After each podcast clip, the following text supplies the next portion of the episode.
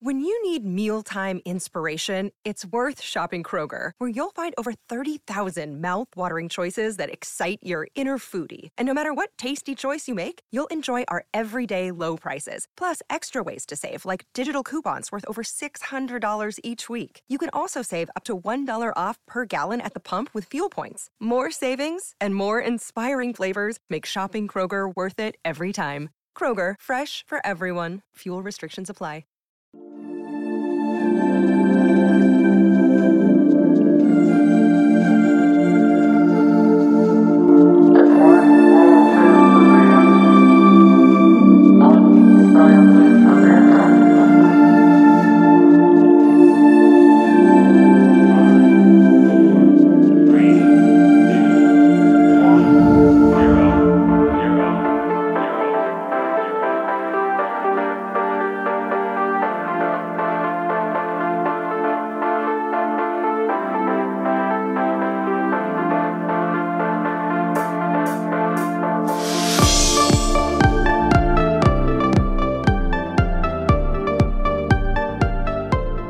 Hello, listeners, and welcome to Ohio Mysteries. We will get to our story in a moment, but first, I would like to thank all of our fans out there. We cannot do this without you. Please be sure to leave us a positive review and tell a friend about us. The more you share our podcast, the bigger we become. We have surpassed a million downloads, and it's all because of you. Now, let's throw another log on the fire, campers. It's time for a new mystery.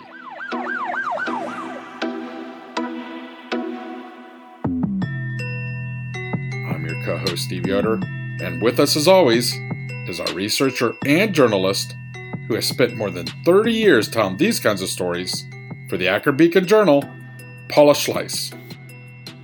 Hi, everybody. The first woman to die in Ohio's electric chair was Anna Marie Hahn in 1938. She was convicted of one murder, the poisoning of an elderly man she had befriended. But make no mistake about it, she was a serial predator, romancing, robbing, and killing elderly men in Cincinnati's German community. The other thing that stands out about Anna Marie Hahn is how she died. Where many condemned people go to their deaths regretful or stubborn or simply stoic, Anna Marie fought and begged so hard she had even the prison warden in tears. We'll never know exactly how many people Anna Marie killed. She suspected of at least eight, as well as five other unsuccessful attempts. Perhaps the bigger mystery here is why it took so long to catch her.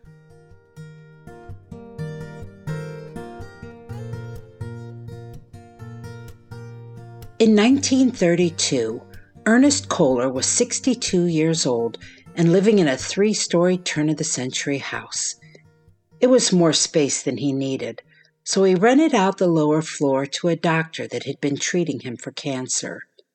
And on the second floor, he found tenants in the Hahn family Philip, a Western Union telegraph operator, his pretty new wife, Anna Marie, and their young son, Oscar.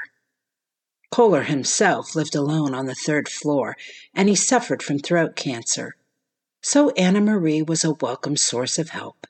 She did some light cleaning, prepared his meals, and doled out his prescriptions. On May the 6th, 1932, Ernest Kohler died. Yes, it had cancer, but no one was expecting it, not that suddenly. As a matter of fact, Several anonymous calls were placed to the county coroner suggesting Kohler might have been poisoned. An autopsy was done.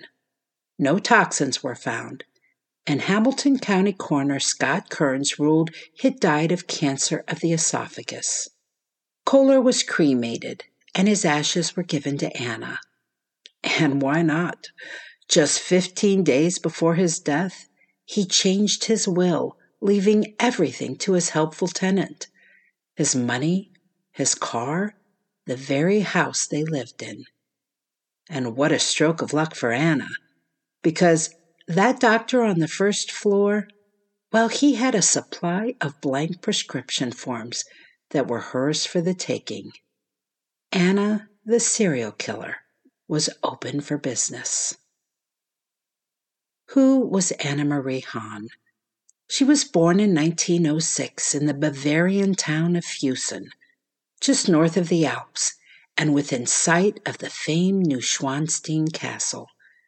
She was the youngest of 12 children of Katerina and George Filser and was spoiled the way the babies of families often get their way. Her father was a cabinet and furniture maker, and they raised their children Catholic. When Anna was still a teenager, she committed the ultimate sin, as far as devout parents would see it. She became pregnant. She gave birth to a healthy boy, Oscar, but her father was beyond humiliated. It took more than two years to get a travel visa, and then her scandalized family sent her off to America to stay with some elderly relatives, Max and Anna Doschel. She arrived in Cincinnati in 1929 at the age of 22, a pretty blonde with hazel eyes and excellent English. The now three year old Oscar stayed behind in Bavaria. Anna kept her child a secret. Her host family in America did not know of him. Anna's time with the Doschels, who lived in the city's over the Rhine district, was brief. It started bubbly enough at the train station, but cooled quickly. Within weeks, and without a word to anyone, she moved out and into a furnished room on Walnut Street. While there, she befriended Max Doschel's brother in law, a retired baker and lonely widower with the last name of Oswald. She kept his house and kept suggesting they might marry. And so he opened up his bank account to her. That's when Anna Marie became a fixture in gambling halls and racetracks. She loved nothing as much as betting on the horses, and her new sugar daddy paid for it all. By the spring of 1929, she'd landed a job as a chambermaid at the Hotel Alms. Meager wages, but more money to support her habit. And the following year, she met Philip Hahn. They bonded during a German dance at the hotel, then slipped away to New York to get married. Anna never told her wealthy baker Oswald that she'd wed another. For the next year, she continued to visit him regularly, helping herself to his money. In 1931, Oswald made out a new will, leaving $5 each to his two children and the remainder of his assets, including his home, to Anna Marie. The first person in America whom Anna told about her son was her new husband, Philip. She said she'd been seduced as a young girl by a prominent doctor in Vienna who tossed her aside once she'd become pregnant. Philip accepted the news of little Oscar and sent Anna to Bavaria to retrieve him. The trio began their life together as a family in a modest but brand new home on Savannah Avenue in the College Hill neighborhood. Now, Philip never knew Anna was stealing money from a widower she had promised to marry. He thought she was simply good with the household budget. And that's where he thought the money came from when Anna proposed they buy a small delicatessen. They bought one and then another, both on Colerain Avenue. But it was the Great Depression. They were terrible at business, and both delis failed. The couple even lost their College Hill home when they couldn't make the mortgage. Oswald, who Anna had been skimming from for years, died in 1935. He'd already moved into a nursing home, so Anna never got his house. When he died, he left no assets at all. Anna had already taken everything.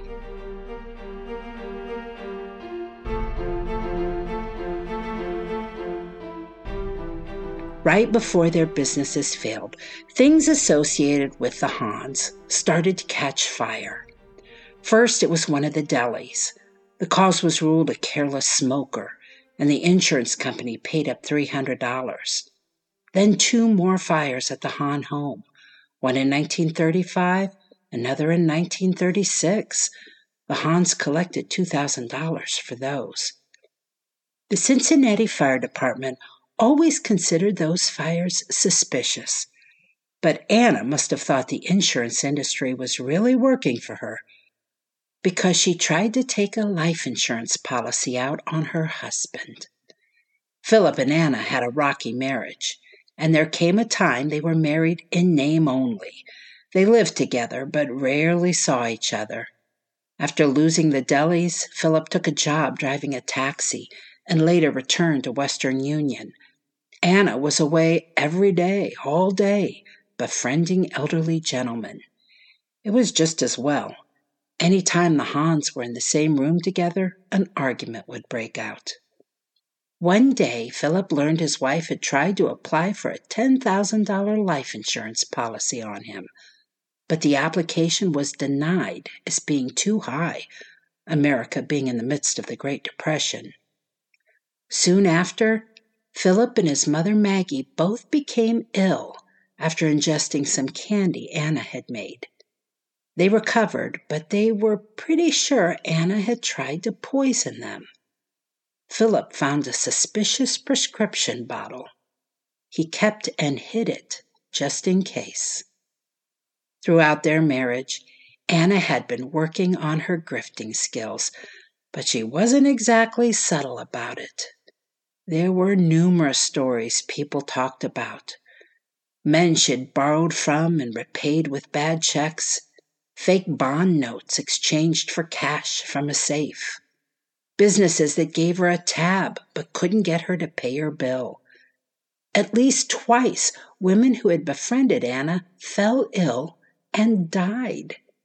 One man who got sick every time Anna fed him finally ordered her out of the house and insisted she never return.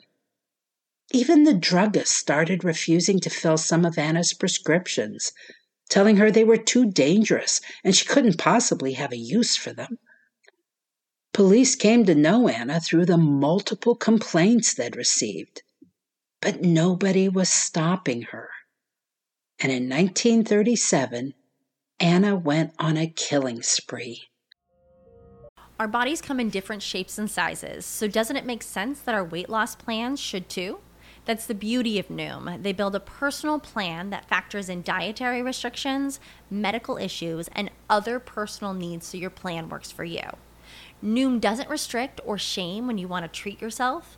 Their flexible program focuses on progress instead of perfection. You don't have to give up carbs or anything. And with their daily lessons, you can learn something new about your food choices every day. After just a few days of using the app, I learned how to recognize cues for overeating and how to choose the right foods to feel full. Stay focused on what's important to you with Noom's psychology and biology based approach. Sign up for your trial today at Noom.com. That's N O O M. Dot com and check out Noom's first ever cookbook, The Noom Kitchen, for a hundred healthy and delicious recipes to promote better living. Available to buy now wherever books are sold.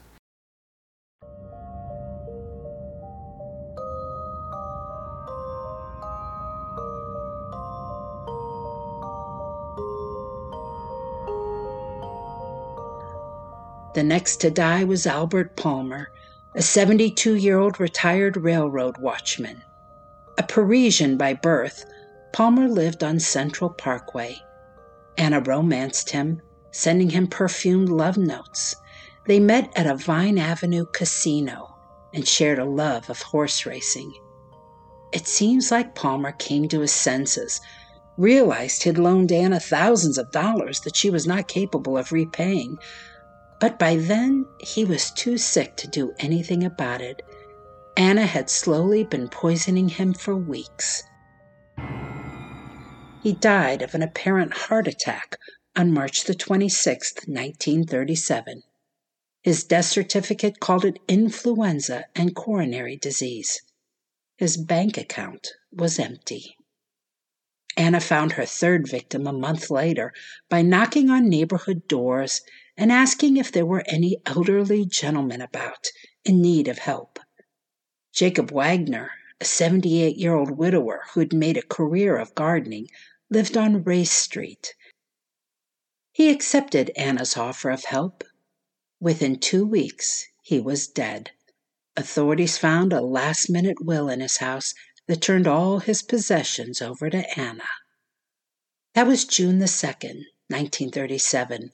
One month later, 67 year old George Gazelman was telling people he was engaged to be married. He was a Hungarian immigrant who once owned a farm. Now he lived in an apartment on Elm Street.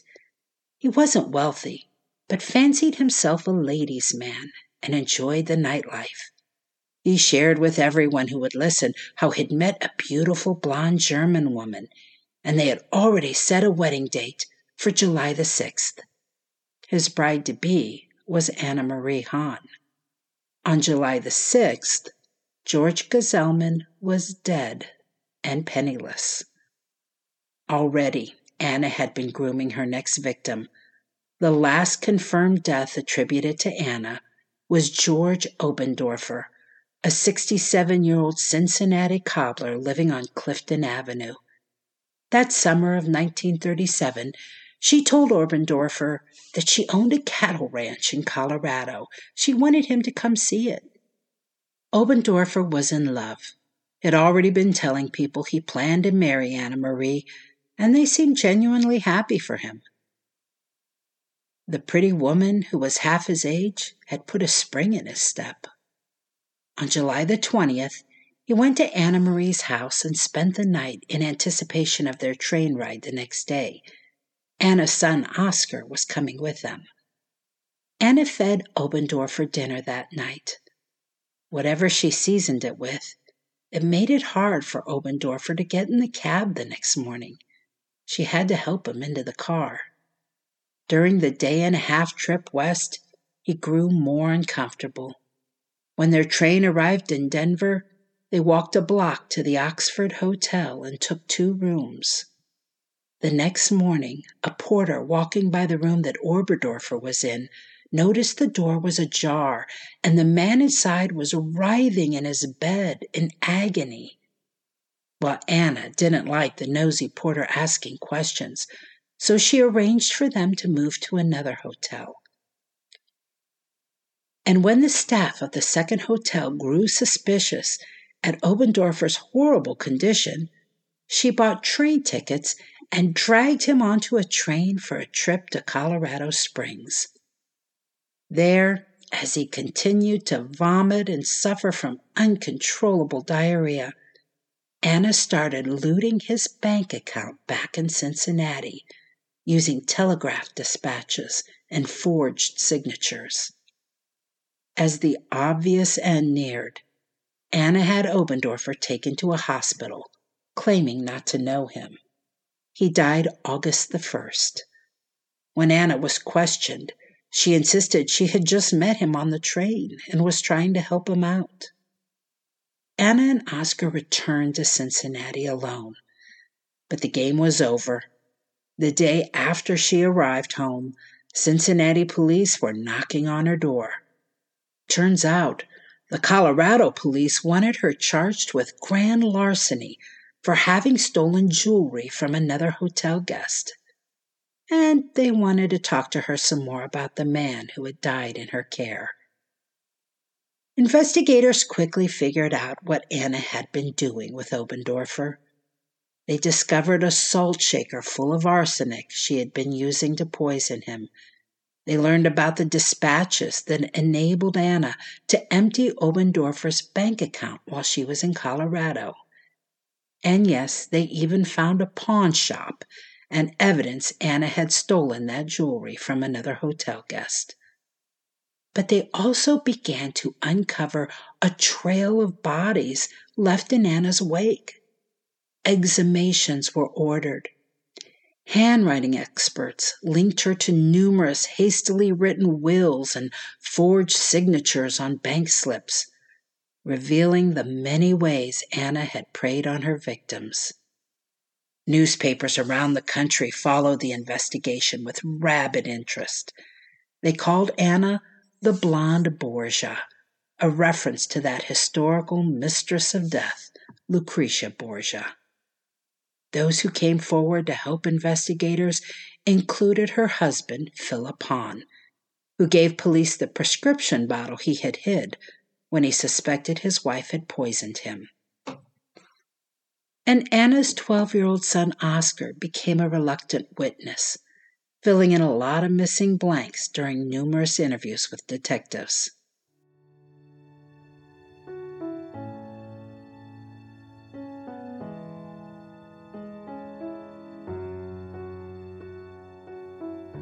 Anna was 32 years old when her trial opened on October the 11th, 1938.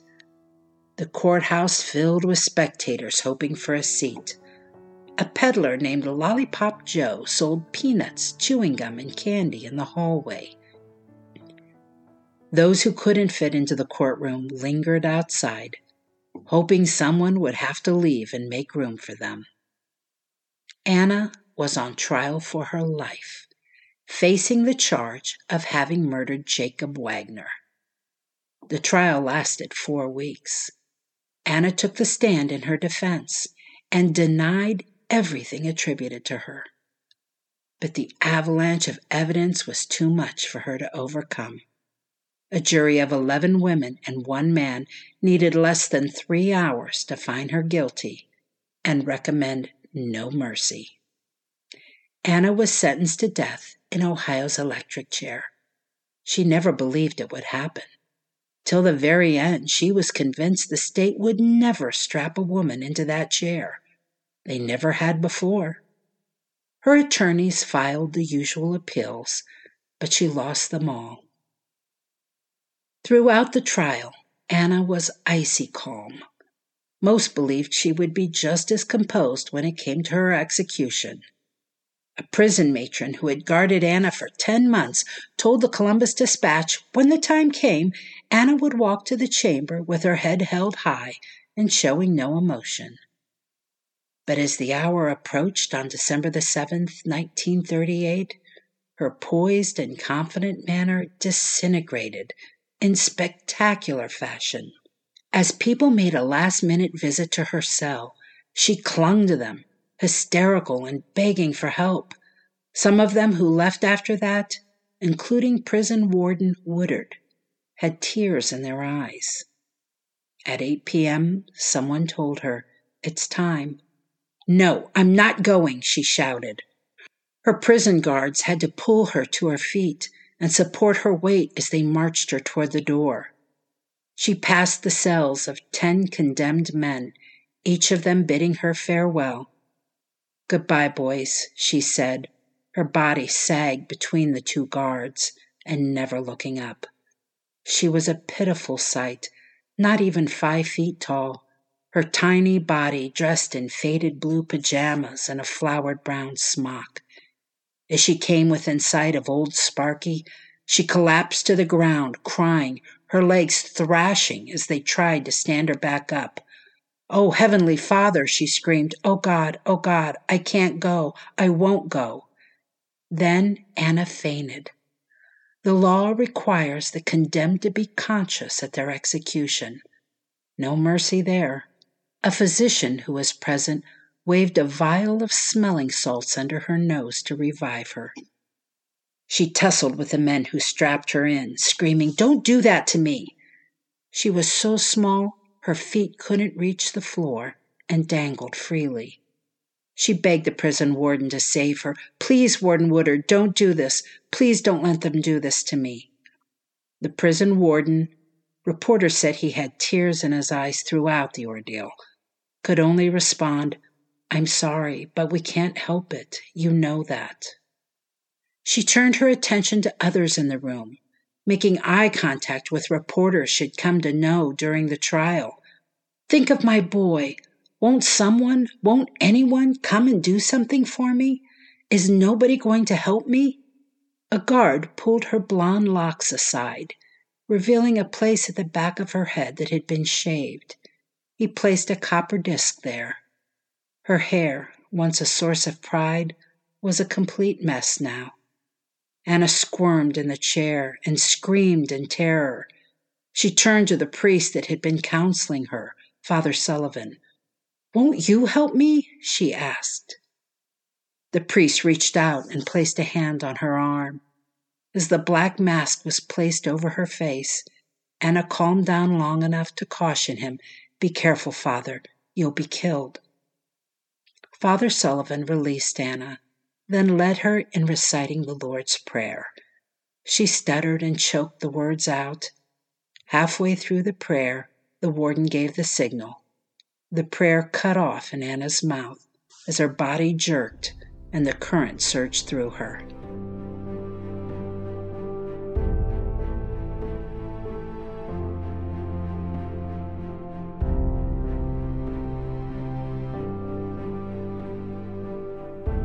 The next day, a photograph of Anna Marie was hung on the death chamber wall among the 213 men the state had previously killed. Anna's attorney had asked her family back in Bavaria if they wanted her body returned to them. They didn't want it. Anna was buried at Mount Calvary Cemetery in Columbus.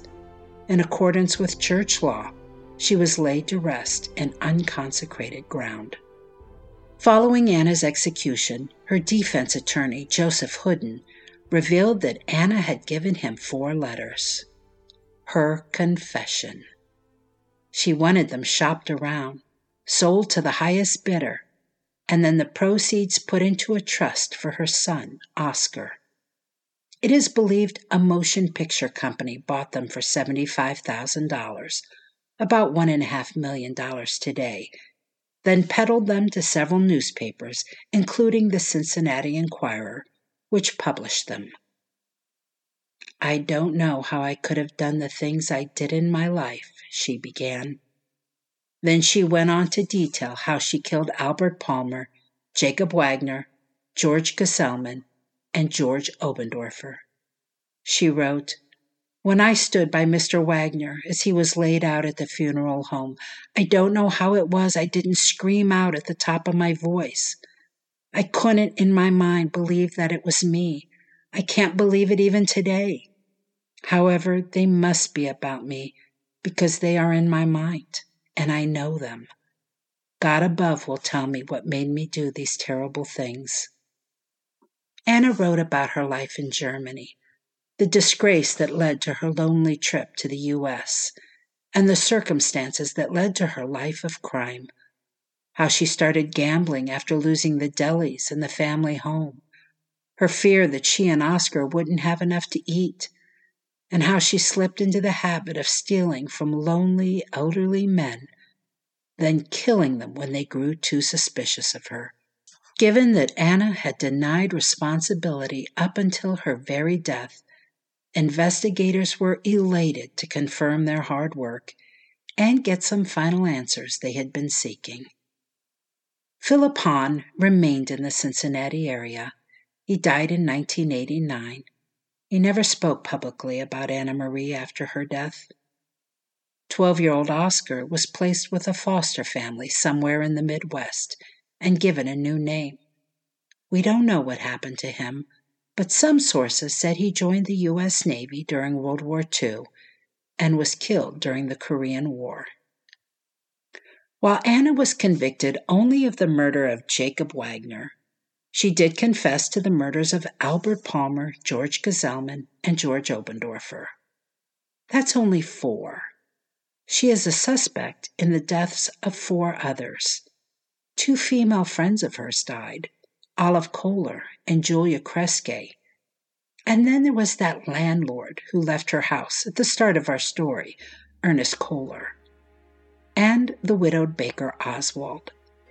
In hindsight, authorities determined all their deaths look like poisoning. There are also five people who are believed to have survived Anna's special seasoning her husband Philip and mother in law Maggie, two of Anna's friends, a woman named Mary Arnold, and George Heiss, that was the man who ordered Anna out of his house when her meals kept making him sick, and a stranger named Stina Cable, who believed Anna had poisoned her drink. Credit to some of the research in this story, goes to a 2006 book by Diana Britt Franklin called The Goodbye Door. That's it for tonight, listeners. For photos, news clippings, and more on this and every episode, hop on over to our website, ohiomysteries.com. Also, check out our new YouTube channel, youtube.com forward slash C forward slash Ohio Mysteries. We are also a proud member of Evergreen Podcasts, the Evergreen Podcasts Network. For more information or to check out other shows on this network, please visit evergreenpodcasts.com.